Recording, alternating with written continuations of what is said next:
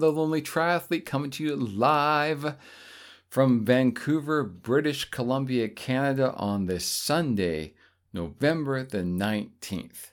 Well, this has been an intense week of training for me. It's consisted of either VO2 max or threshold cycles runs with multiple fast, fast intervals, along with a new, brand new to me, swim focused strength routine. And I pushed through some demanding workouts this week, and I started to feel some lower back uh, soreness, weakness, tightness, offness a few days ago. And as you know, I've had a recent history with low back injuries. So, in my wisdom, I've decided to skip my normal Sunday strength routine and err on the side of caution. And instead, I've scheduled a hot date, literally, literally a hot date with my infrared sauna blanket to get some heat deep, deep, deep in my back. And of course, tomorrow's Monday, so I have that day off. So I think with the next almost 48 hours, I should recover. Now, before I get into the main subject of this episode, I wanted to answer some questions, or rather, a question that some of you have been recently emailing me to ask me about, which is which training program do I use? When I refer to my training program, what am I talking about? Now, I have no affiliation with this company, and I am more than happy to recommend them. It is Trainer Road. So if you want to go to the website, it's trainerroad, one word, dot com. It's a cycling focused company with the motto, We make you faster. You gotta love the simplicity of that motto. And they do make you faster. And they offer customized triathlon programs, not just cycling programs, but triathlon programs from sprint distance all the way up to Ironman. And these plans cater to people uh, whether they can invest a low, a medium, or a high volume of training time. So it really is a customized program for the type of triathlon you're training for, when you're training for it, how much time you have to train weekly, even on what days, how much time do you have on specific days? Do you want to run on Mondays and swim on Tuesdays and cycle on Wednesdays, or do you want to have some other combination or permutation of that? Well, their program can accommodate any and all of that. So, how does the program work exactly? Well, it works best if you have a smart indoor bike trainer. You know, the kind that connects to Bluetooth or Ant Plus and it connects to your your laptop or it connects to an app. I mean that that's the best type of trainer to have for this kind of application. But you don't have to have a smart trainer. You can have a a dumb or un-internet connected trainer like a magnetic trainer, fluid trainer, wind trainer. Heck, you don't even need to have an actual indoor bike trainer at all. If you do all of your bike rides outdoors, there are options to record your workouts based on your outdoor training too. So don't let that stop you. So, what does this app do? Well, essentially, it goes through a profile creation on you. It finds out what is your availability for training, what type of training do you do you want to do, like what type of triathlon do you want to do, what's your basic fitness. Uh, to get that, it usually gets you to do, you know, a very basic um, graded bike test. Although you don't have to do it, but then how will it know where to start you? So you do kind of a, a bit of a, a, a guesswork test and then it offers you a plan. But that is just the start of the magic of this program. Because once you start your plan, each of your training days, and I be I might be wrong about this. I think it actually only looks at your cycling days because it really is a cycling program. But after each of your cycling days, its artificial intelligence uh, decides what you should do for your next workout. And you give it feedback, obviously. After every workout you do, you say, This was easy, this was hard, this was really hard, this was, I almost couldn't do it. and it will know if you don't do it. It'll know if you have trouble doing it. It senses you stopping and starting during your workouts. And after you're done, it'll ask you questions like, that, that seemed like a hard workout for you. Why did it seem hard? And it gives you all of these options for why that maybe seemed harder than it predicted.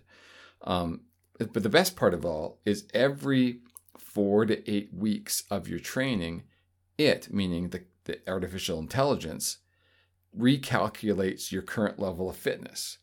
Then it readjusts your whole plan to keep everything challenging without being too hard or too easy.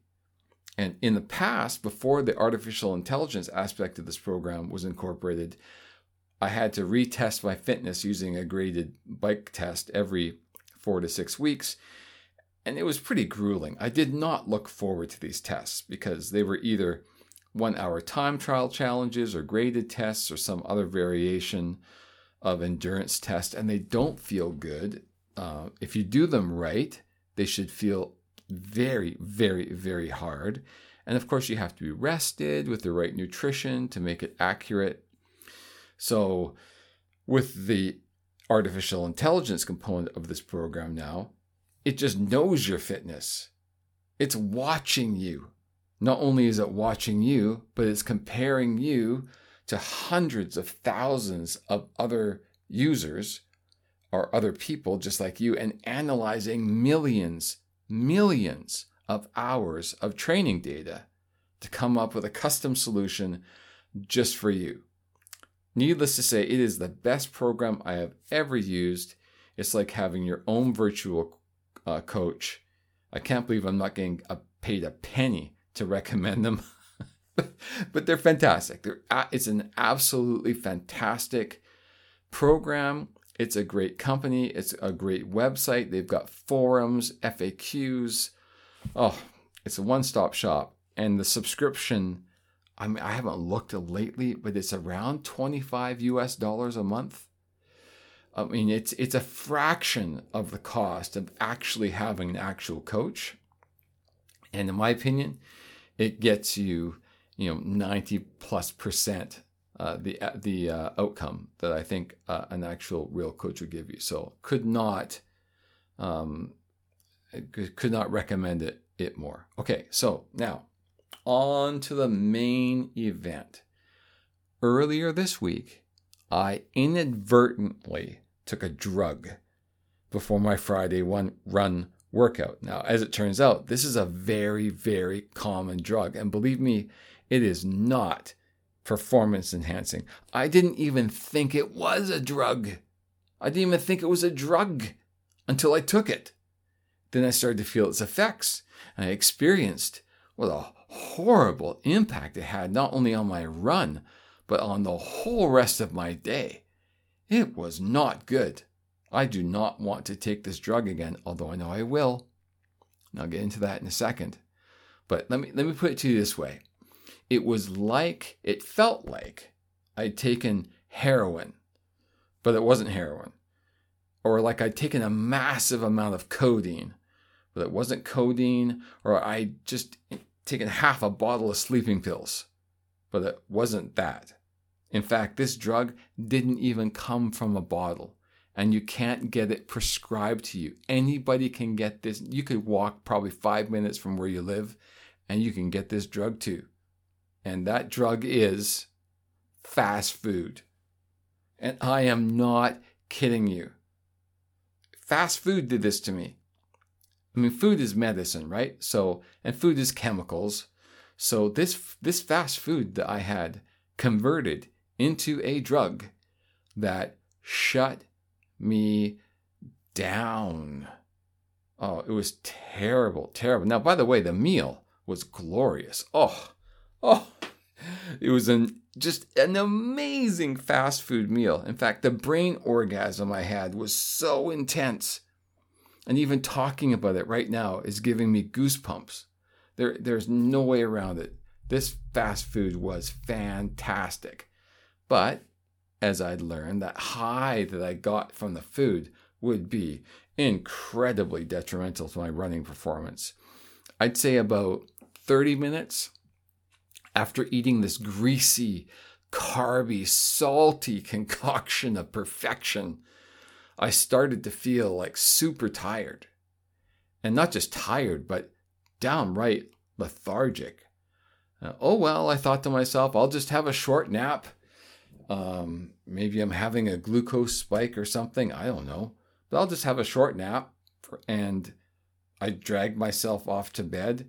And that's where I apparently passed out for about 20 or 30 slobbering minutes. And when I woke up from that nap, not only did I feel heavy and lazy, I didn't feel well. My stomach felt a little off. I was beginning to feel uh, thirsty. And I was starting to become concerned that I wouldn't even start my workout. But through sheer force of will and pig headedness, I put on my run gear, I laced up my shoes, I went out the door, I had my run, and I felt terrible. I cannot even remember the last time I felt this bad. I felt like I weighed a hundred pounds more than normal. I was massively sluggish. I stumbled along the seawall as though I'd been shot in the groin. And I pushed through and I pushed through and I pushed through. And I got back home. I decided to fight through this terrible feeling with a strength training workout. And I hated every minute of it. Oh, I was as weak as a kitten.